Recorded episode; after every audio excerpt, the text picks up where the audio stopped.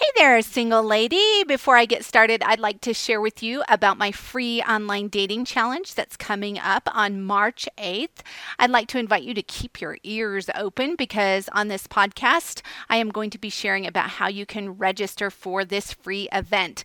When I say online dating, you go, uh, or you go, yay, regardless of your emotions about it, this five day free online dating challenge is for you.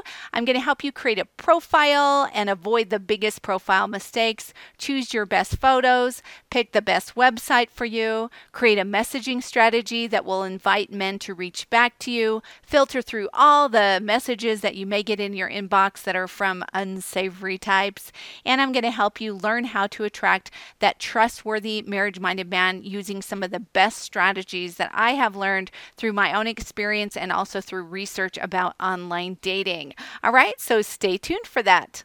Welcome to the Single Over 30 podcast with dating and relationship coach Shanna Schutte. Shanna's here to help you find a trustworthy, marriage minded man who will love and adore you. Here's Shanna. All right, so today I'm going to talk about something that can be kind of a challenge for a lot of women, and I know it was a challenge for me in my single life, and that is dealing with rejection or when a relationship ended and it did not end the way that you wanted it to, and there wasn't closure, and there was a lot of hurt. So, on this podcast, what I like to do is not only deal with, uh, you know, the things that are strategy on the outside, like how to invite a guy to plan a date or how to invite a man to pursue you, all these kinds of strategy things, but also the inside stuff. Because what happens on the inside of us happens on the outside. So all of the messaging or the self talk that you have, the things that you're believing on the inside, will affect your dating life on the outside.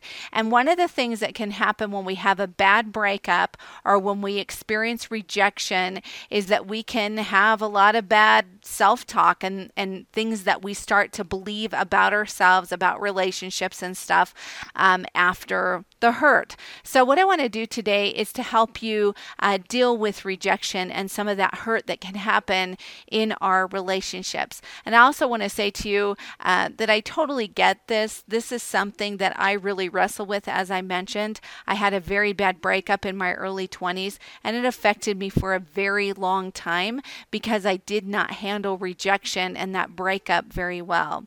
So, what I want to do now is give you some practical things that you can do.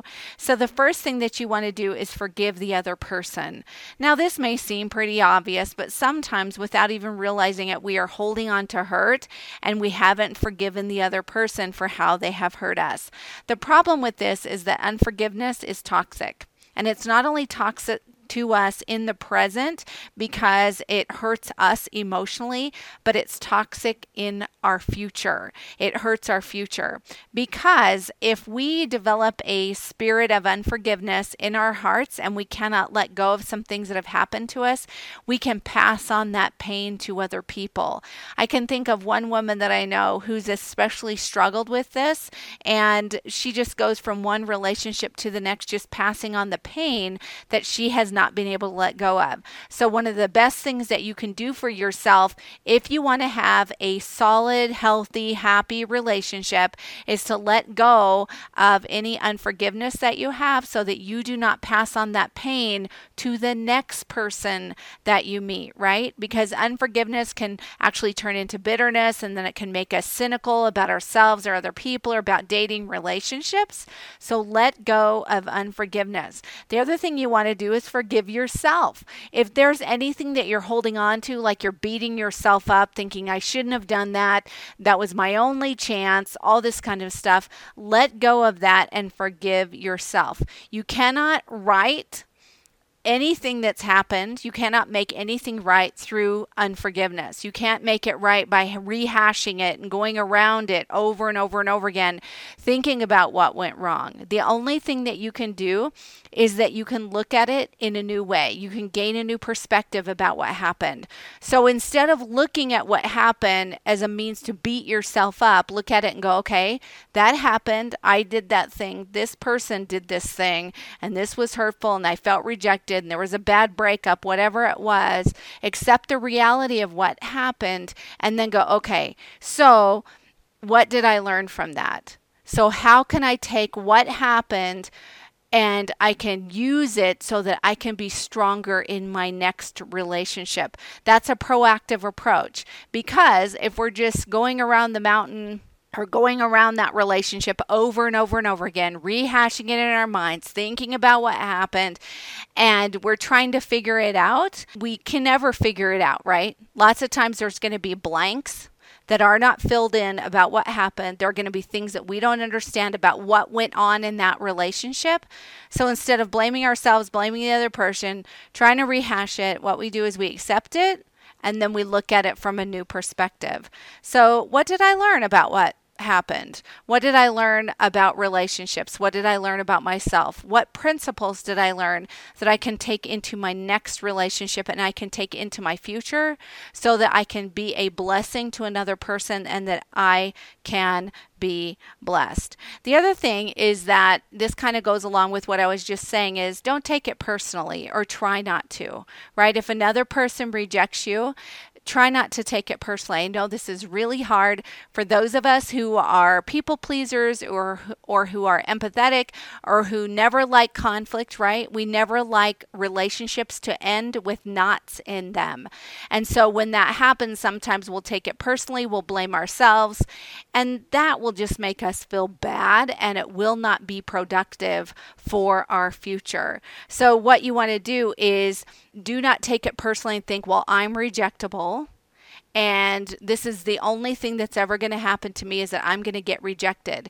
As soon as you start taking on what happened and you start allowing another person to define your value, you've given them far more power over you than they were ever meant to have. Another person is not meant to have that much power over you. And when you take on rejection and you start thinking, this is who I am, this defines me, and you start to personalize it, then what happens is you can start putting that out there and you'll get that back. So other people will be able to sense that, or men will be able to sense that, and then rejection will be the thing that happens to you. So do not take it personally the best that you can. Recognize that, hey, this person may have been going through some things, they had their own choices. Do not take on responsibility responsibility for another person's actions and what happened in ways that you should not, right? You want to have boundaries. Other people are responsible for their own actions. The other thing that you don't want to do is fill in the blanks. So, when relationships end or when rejection happens, a lot of times what goes on is there are things that we do not understand, which I just mentioned. So there are blanks in that relationship. There's stuff that we don't get. This happens a lot with couples that divorce, with the one that was left. They don't understand why did their spouse leave?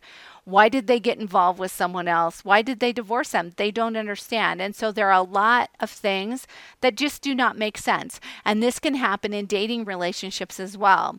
So when this happens, what you don't want to do is start filling in those blanks with things that you are speculating about. Do not speculate and think, well, this person or this guy broke up with me because I'm not pretty enough, because then you're attributing the what happened to yourself and you're filling that blank in that thing that you don't understand about yourself. So do not fill in the blank. So what you need to do instead is just accept that this happened. I will not understand what happened and I can let it go. And ask yourself too, and I had to do this one time in my life. Ask yourself, do I need to understand what happened? Is it really going to serve me to understand what happened? Can I let it go? Can I be happy? Can I just let that go and not need to know what went on? When you can say yes, what you've done is you've said, My value is not attached to what another person or what a man thinks of me. And the next thing you can do is stop rehashing what happened. This goes along with what I just talked about with the blanks. So sometimes when there's these blanks, we want to keep rehashing in our mind over and over and over again, trying to figure it out. Right, but you can't fix it. Like I said, you will not understand everything that went on. And there are some relationships that are just going to have the knots tangled they're just going to stay tangled. So the question is how can you leverage what happened to you so that you become stronger? How can you use it so that it expands you on the inside and makes you a person who is more able to love than before? How can rejection make you into a better, more loving, more kind, more confident person? How can it expand you instead of shrink you? So, life isn't always going to be easy, right?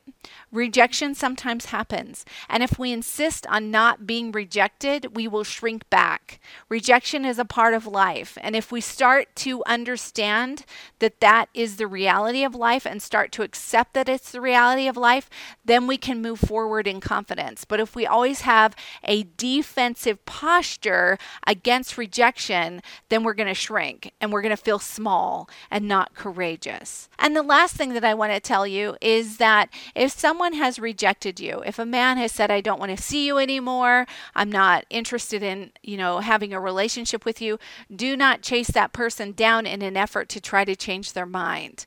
Because the more that you press, the more that the other person's going to pull away from you. You have a responsibility to make peace or try to make peace, but once you've done your part, and you've had the discussion, you've tried to fix things, then let it go and let the person go. Because if you just keep chasing after them, trying to prove that you are valuable and that you have worth, you're just going to feel worse, right? Another person cannot define your value. This is really hard. Like rejection for certain personality types can be really, really difficult. But I want you to know that just because one guy two guys or three have rejected you or more, you are not rejectable, that you are worthy of being loved, and that you can love. And that the dream that you have to love and be loved really is possible. I have lived everything that I just shared with you, and I know that it's possible. I am living proof. I hope that this has been helpful to you, and remember to keep it sunny. See you next time.